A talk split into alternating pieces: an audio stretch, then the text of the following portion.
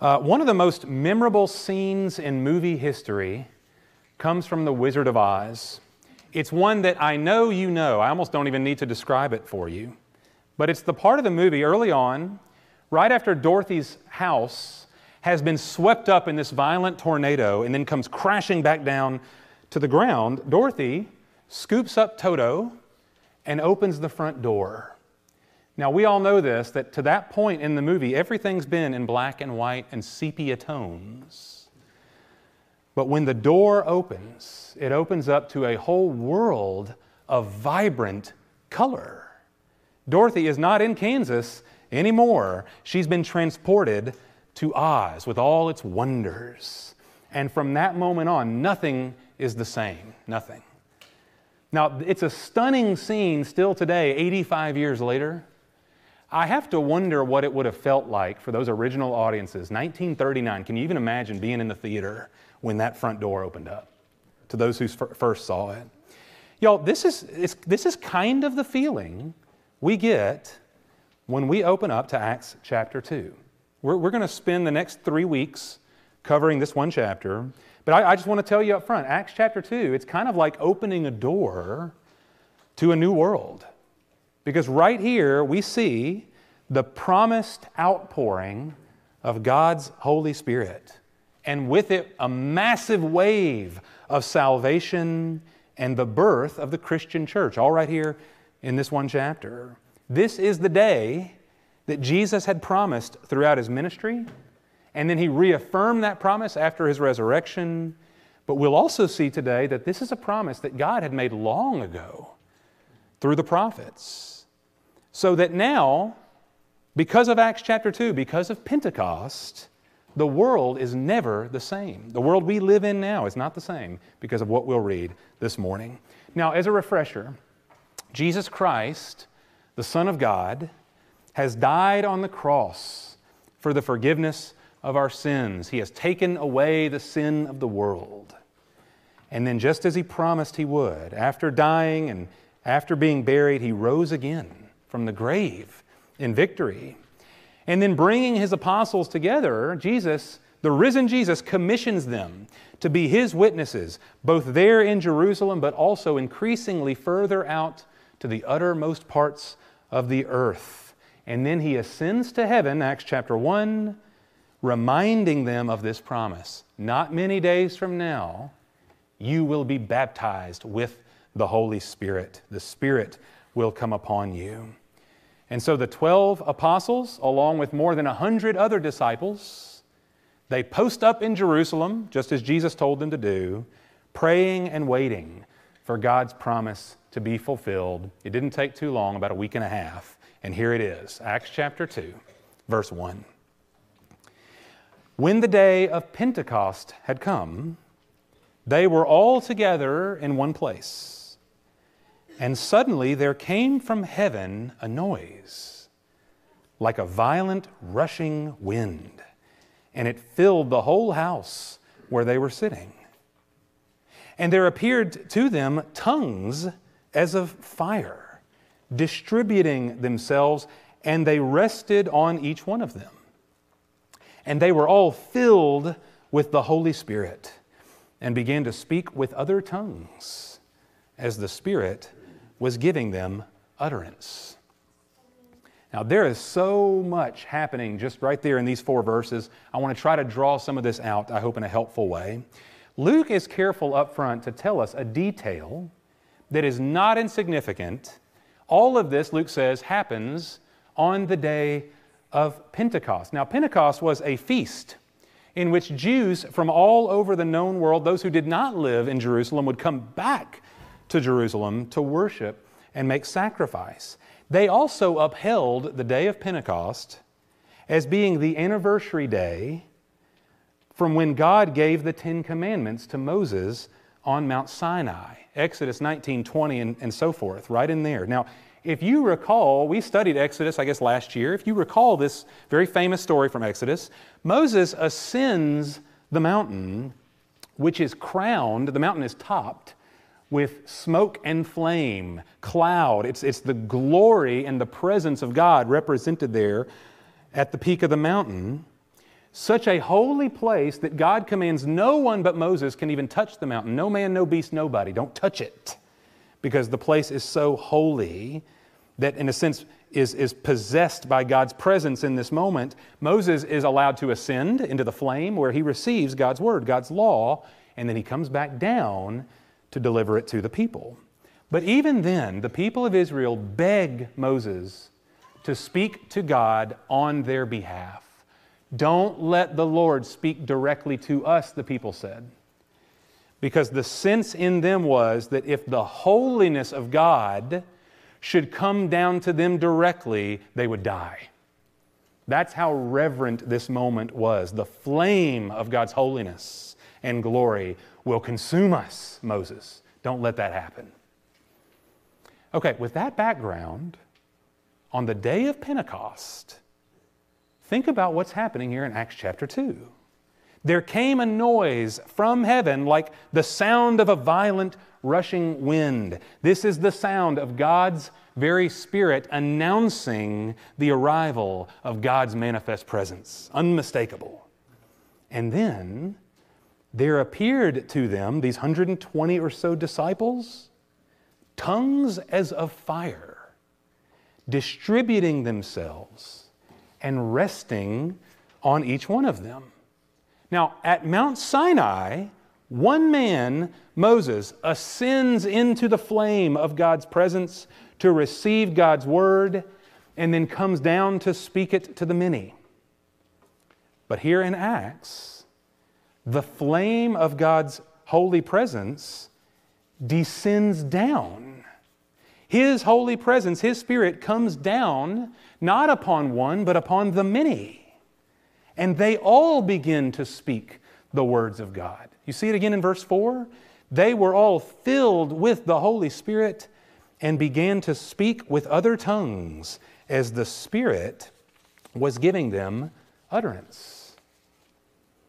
Now, y'all, before we go any further here, I, I hope we see a very precious uh, facet of the gospel on display in the early parts of this chapter. How is it that the holy flame of God's presence and glory was so terrifying, so threatening to Israel, they couldn't bear it. And yet, here, Acts chapter 2, the holy presence of God comes down and rests on the disciples. What makes the difference there? Well, the difference is Jesus. You know, Jesus has come, the scripture tells us. Jesus came as the Holy One of God. Even the demons confessed his identity the Holy One of God. And the Holy One was treated in a very unholy way. He went to a cross where he was nailed down, but the scripture tells us that the intentional work of God was to take the Holy One and for him to suffer for the sins of the unholy. He bore the penalty and punishment for our unrighteousness, so that now, by faith in him, we stand justified before God. God no longer defines us by our sins, but we are, as the old hymn says, we are dressed in His righteousness alone, faultless to stand before His throne. That's what Jesus Christ has accomplished for us, so that we are no longer unholy in God's sight, but we are holy because the Holy One has taken our place. Therefore, the Holy Spirit of God is not a threat to the disciples in Acts chapter 2. He's a gift. He comes down to fill them rather than to consume them in a punitive way. He consumes them with blessing and power because they have received the Savior Jesus Christ.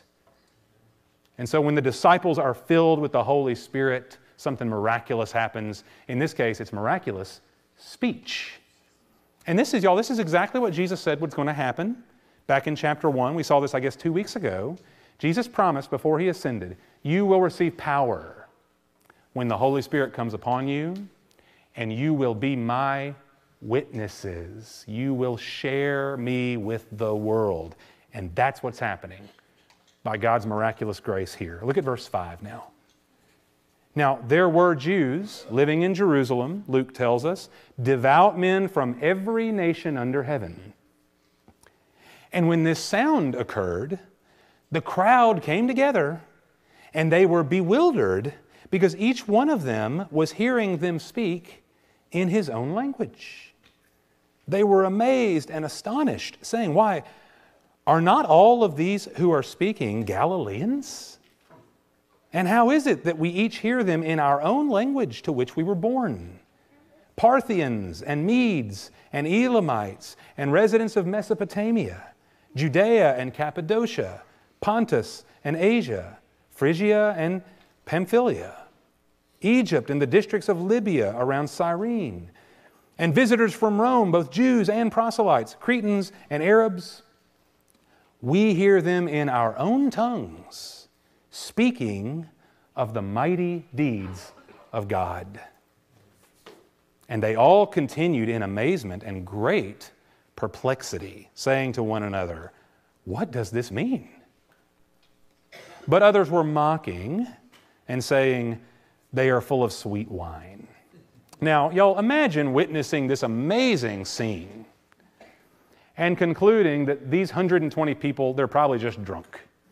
It's a good reminder, though, uh, there, are, there have always been mockers of God's work and God's word and of God's people. That hasn't changed and it never will. Uh, so we just need to be emboldened by that reminder. It's always been the case. We shouldn't be surprised. But now, they might have actually been onto something here, at least by perception. Because I, I, I want you, I never thought about this. I, I heard another pastor mention this, and it, it occurred to me why would they think these people were drunk? Well, think about this. When a person is drunk, they're consumed with alcohol. That person will typically get very bold in their speech, right? And maybe even giddy in their behavior because alcohol is a depressant. It depresses our sense of, of inhibition. We lose a sense of what we are and we become unconcerned with how our behavior might be perceived by other people. We don't really think about it anymore because we're controlled by a substance.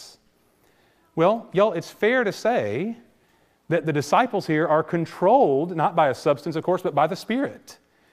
And so they, they don't match any other category that people might have for them in this moment. They're giddy, they're bold, it's hard to explain. And y'all think about this these are people, these disciples, they are living right now under a real threat of persecution. To be associated with Jesus was a very negative, harmful potential here for them. All, only a few weeks after his death, uh, it's, it's believed that a lot of times the, the disciples in those 40 days between that they were actually hiding out in the upper room because they didn't want to be seen in public. They had a target on their back. And yet right here the spirit comes and, and what, what happens? When the spirit takes control there is absolute boldness and openness and loud proclamation not a hint of fear any longer for them. Because a real miracle has taken place and so we have this great crowd, Luke tells us, of Jewish people hailing from every nation basically around the known world at that time. And these 120 Galilean disciples of Jesus are all at once proclaiming God's word to them in their own distinct language and dialect. Luke tells us the Holy Spirit has filled the disciples, the Spirit has given them utterance, and the outcome is that each of them is speaking, proclaiming the mighty deeds of God in every human language known to the Jews. Now, in this case, when we talk about speaking in tongues, there's a great, you know, rabbit trail potentially we're not going to take today. In this case, Acts chapter 2, it's very clear what's happening. This, this is not ecstatic uh, language that can't be understood. This is actual human language that the disciples could not have known. These Galileans, they wouldn't have known these languages, and yet miraculously they are fluent. They are speaking them because there is an outpouring of God's divine power on display here. This is the manifestation of the Spirit. Now, we don't always give out homework around here, but I'm going to give you a little homework today. Take five minutes, that's all it will take, and read Ezekiel chapter 37. It's actually a story that you're probably familiar with if you've been around church. It's the account of the prophet Ezekiel being led by God into a valley filled with dead men's bones, the valley of dry bones. And God asks Ezekiel, Can these bones live? Then God tells Ezekiel, Prophesy to the bones. And as he does, the bones begin to reform. They take on flesh and blood again as real human bodies, but they still have no life in them. And then God says, Ezekiel, prophesy to the four winds so that breath, the breath of life, may come into them. And as Ezekiel does, God brings life and breath back to the dead. Then the Lord promises that He will do just this for all of Israel when one day He puts His Spirit in them. Now, think again about what we're seeing in Acts chapter 2. The mighty rushing wind comes upon them, the Spirit of life. And when He does, the people begin to speak the words of life so that all can hear the mighty deeds of God. That is the gospel of God's grace through His Son, Jesus Christ. And spiritual death is now taking on new life because the Spirit is being poured out. Naturally, the people who are witnessing this in real time, they don't know what's going on. And so they ask this most natural and obvious question What does this mean? They're perplexed. And this allows the perfect opportunity now for the Apostle Peter Remember, the same Peter who, as a coward, denied his Savior, but is now as bold as a lion when the, when the Spirit is poured upon him. Peter gets up. And what, we're just going to see the first portion of this sermon today. We'll continue it next week. But Peter's going to explain to them and to us that what they're witnessing is actually the long awaited fulfillment of God's promise here. So look at verse 14 now. But Peter, taking his stand with the eleven, raised his voice and declared to them, Men of Judea, and all you who live in Jerusalem, let this be known to you and give heed to my words. For these men are not drunk, as you suppose, for it is only the third hour of the day, it's 9 a.m. But this is what was spoken of through the prophet Joel. And it shall be in the last days, God says, that I will pour forth of my Spirit on all mankind. And your sons and your daughters shall prophesy, and your young men shall see visions, and your old men shall dream dreams, even on my bondslaves, both men and women. I will in those days pour forth of my Spirit, and they shall prophesy and I will grant wonders in the sky above and signs on the earth below blood and fire and vapor of smoke. The sun will be turned into darkness and the moon into blood before the great and glorious day of the Lord shall come. And it shall be that everyone who calls on the name of the Lord will be saved. Now, Peter we're told, is quoting here from Joel. It's chapter 2. Y'all, this is a promise that all of these Jews would have known and treasured. This was not new information to them. This was a long awaited hope. All their hopes were pinned on this promise of God's Spirit being poured out in the last days. Now, what they don't realize yet, the crowd, is what Peter is now telling them that the last days are here. They have begun. Y'all, what the Bible calls the last days, we saw this also in 1 John last year. The last days are a period of time inaugurated by Jesus through his death and resurrection, and these days that we're now living in will be completed at his glorious return. And so I just want to mention this briefly. What Peter is saying is that the fulfillment of this promise is just now beginning. It doesn't happen all at once immediately, not everything condensed into one moment, but it's the introduction of an age, a period of time. So Peter's not saying to the crowd, hey guys, the Spirit just came and you just missed him. Sorry. No, what he's saying is the time of the Spirit is now upon us, it's here. And the Spirit is going to be revealed in many ways some present, some future, some very personal, some very cosmic. But this is the age in which we now live until the days are completed when Jesus comes back, when he returns. So, Peter says, what God promised through Joel, you are now witnessing with your own eyes and with your own ears. He has poured forth His Spirit upon us. And this is just the beginning. God's promise, remember what He said? I will pour out my Spirit upon all mankind. And this is a promise that I think is much more radical than maybe we recognize here. I don't think it would have been lost on the people in Acts chapter 2. The amazing work of God. Uh, our ladies, several of our ladies, were at the Poured Out conference at Broadmoor this past weekend. Y'all are better versed in this than I am, okay? So come correct me when I'm, what, I, what I'm about to say. Y'all studied the Spirit all weekend. Listen, I'm speaking very generally here. But if you read through the Old Testament, the presence and work of the Holy Spirit, generally speaking, the Spirit of God throughout the Old Testament would come and go. There wasn't as much a sense of permanence with the work of the Spirit. He didn't typically fill people in a permanent nature. Nor did the Spirit come upon everyone, but usually God's Spirit was endowed upon prophets, priests, kings, people who had a special purpose to serve because God was going to accomplish specific things through specific people, His chosen instruments. Very, now, the Spirit of God is present and active all throughout the Old Testament, but not quite as obvious or permanent or widespread. But now, Acts chapter 2, the fulfillment of the promise is at hand. God is pouring out His Spirit upon whom? A chosen few? Here and there? No, the promise now is here lavish, permanent, widespread Spirit on all kinds of people, the scripture says.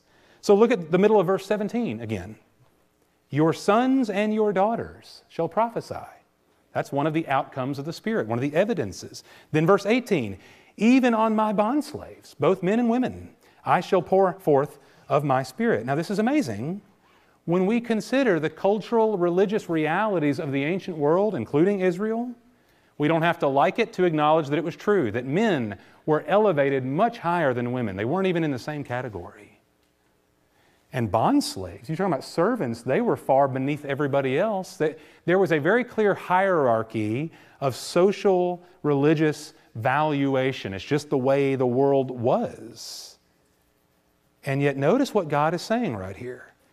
Everyone will receive the Spirit, verse 21 all who call upon the name of the Lord will be saved. Which means the divine, powerful Spirit of God is going to be given to everyone who receives Christ without distinction and without measure. Which means both men and women, both sons and daughters, bond slaves, there's not going to be a sense of the haves and the have nots when it comes to the outpouring of God's Spirit. Everyone who trusts in Christ will be given equal footing at the cross of Christ. That's why Paul, many years uh, later, would say that in Christ there is no male or female, no slave or free, no Jew or Gentile. Why not? Because we are all one in Christ Jesus. That's what the Spirit produces a great sense of equality and level ground. He's going to pour out His Spirit on all mankind. Now, something we don't see quite as clearly yet, but we will, is that this is going to spread beyond the Jews and to the Gentiles. That's what Jesus had in mind when he said, not just in Jerusalem and Judea and Samaria, but to the uttermost parts of the earth. Everybody, Jew and Gentile, we're Gentiles, that means us too. Everybody's going to hear of the grace of Jesus Christ and receive the Spirit by faith.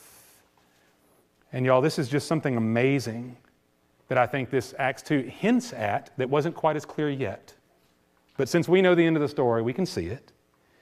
What's the significance of the Spirit descending upon the people, each one distributing a tongue and speaking all these various languages?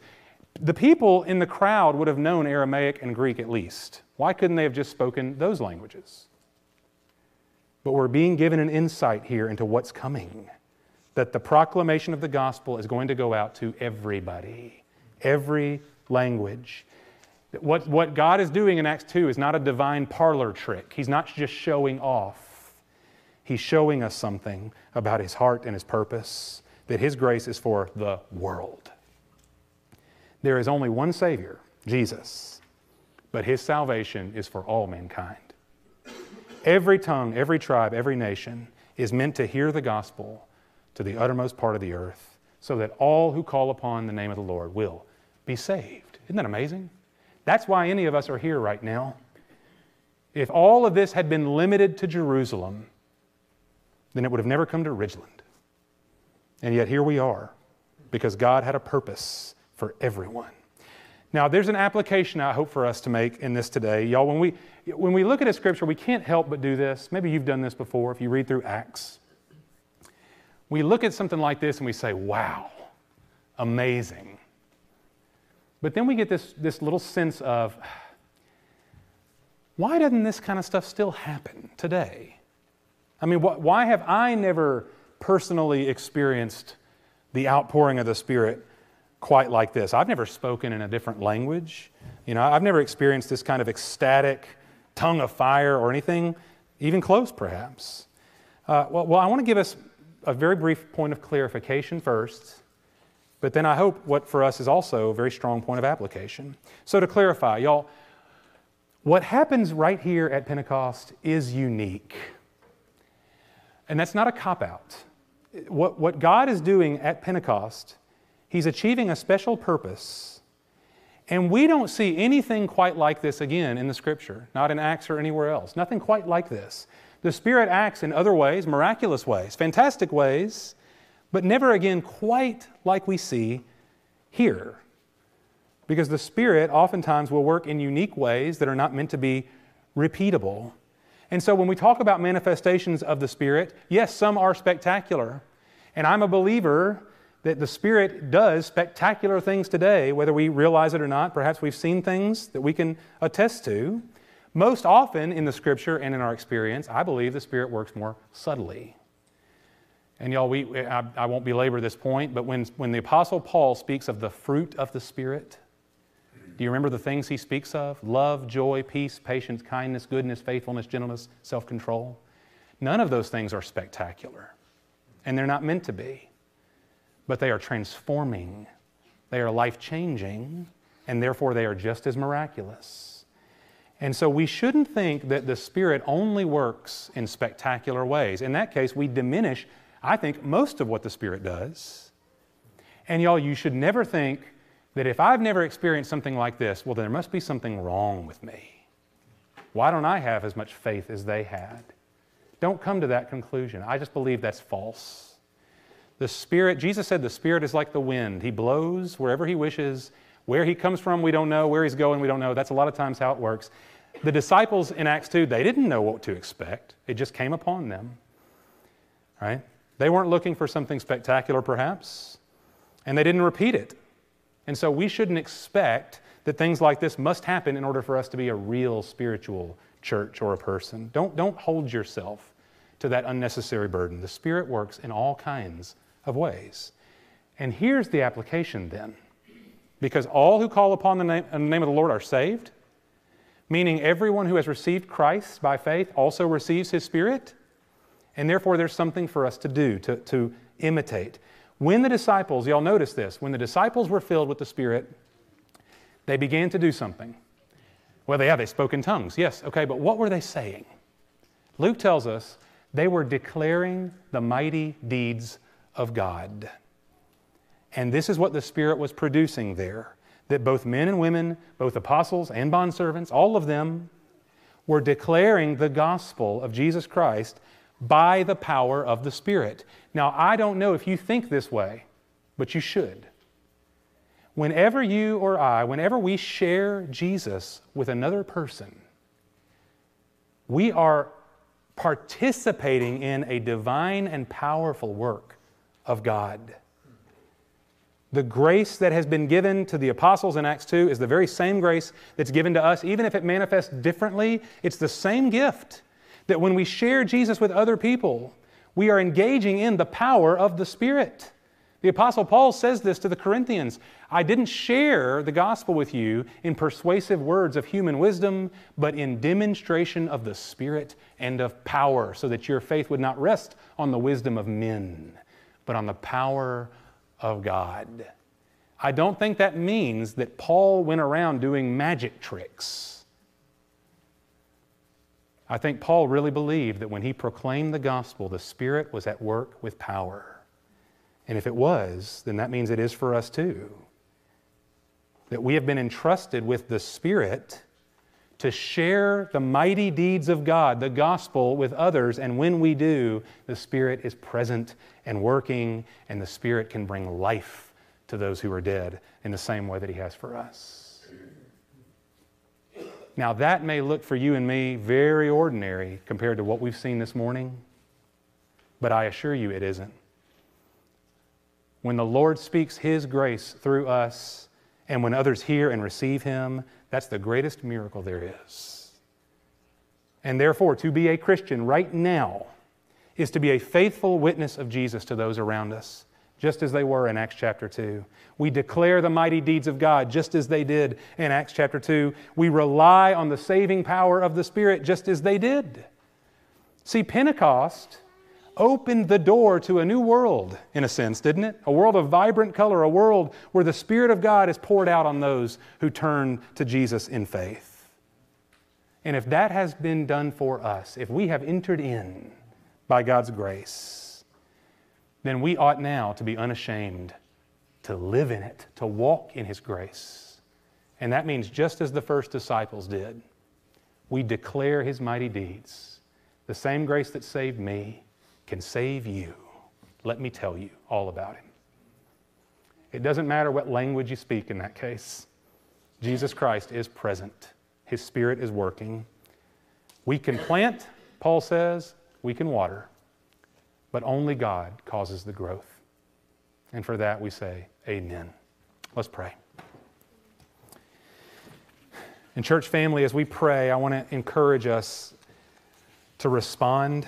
We'll have here in a moment, or even now, Aaron and Evan will stand at the back of the room while we're praying and singing. If the Lord might lead you to respond, to ask for prayer, to ask for help, to talk about salvation, we would love to take your hand and pray with you this morning.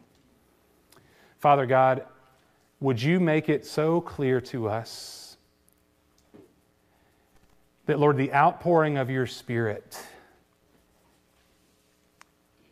has not only come at Pentecost, but by faith, Lord, we've experienced it too. And Father, if it hasn't happened in exactly the same way and circumstance, Father, I pray that we would not diminish in ourselves the miraculous work you have done and are doing now. Lord, if we possess your Spirit who dwells in us, then, Father, right now we have all the good fruit and grace of the Spirit. We have a power that, that is beyond our reckoning and our manufacturing. Lord, we have your very presence within us. And Father, I ask this morning that you would put in us, therefore, uh, a sense of what the disciples experienced on this great day boldness, joy, giddiness, perhaps. A deep sense of, of being unashamed and unafraid because they were filled with your Spirit and they could not keep quiet about the mighty deeds of God, the saving grace of Jesus. Lord, would you grant us as a church this morning, and would you just as, as individuals this morning, Father, um, if we have not received the Spirit by faith, Father, I pray that we would see in this no magic, no manipulation. Lord, may we look to Jesus Christ